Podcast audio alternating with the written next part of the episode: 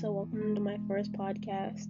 I've written many things now that the new semester started, and some of the things that I've been writing are emails to my advisor, my class schedule and homework assignments, and what these things say about my personality is that I'm a conscientious worker, and I care about my work and the grades that I get. The kind of writing that I feel successful at is narrative because it's just telling a story. And the highlight of my writing career is probably my college essay. My weaknesses are coming up with a thesis statement and starting off, and my strengths in writing is being organized. My goal for the semester is to strengthen my writing skills, like formatting and grammar-wise. And writing is a major part of my career because I want to be a nurse, and you need to write down vitals and care plans, which are really important.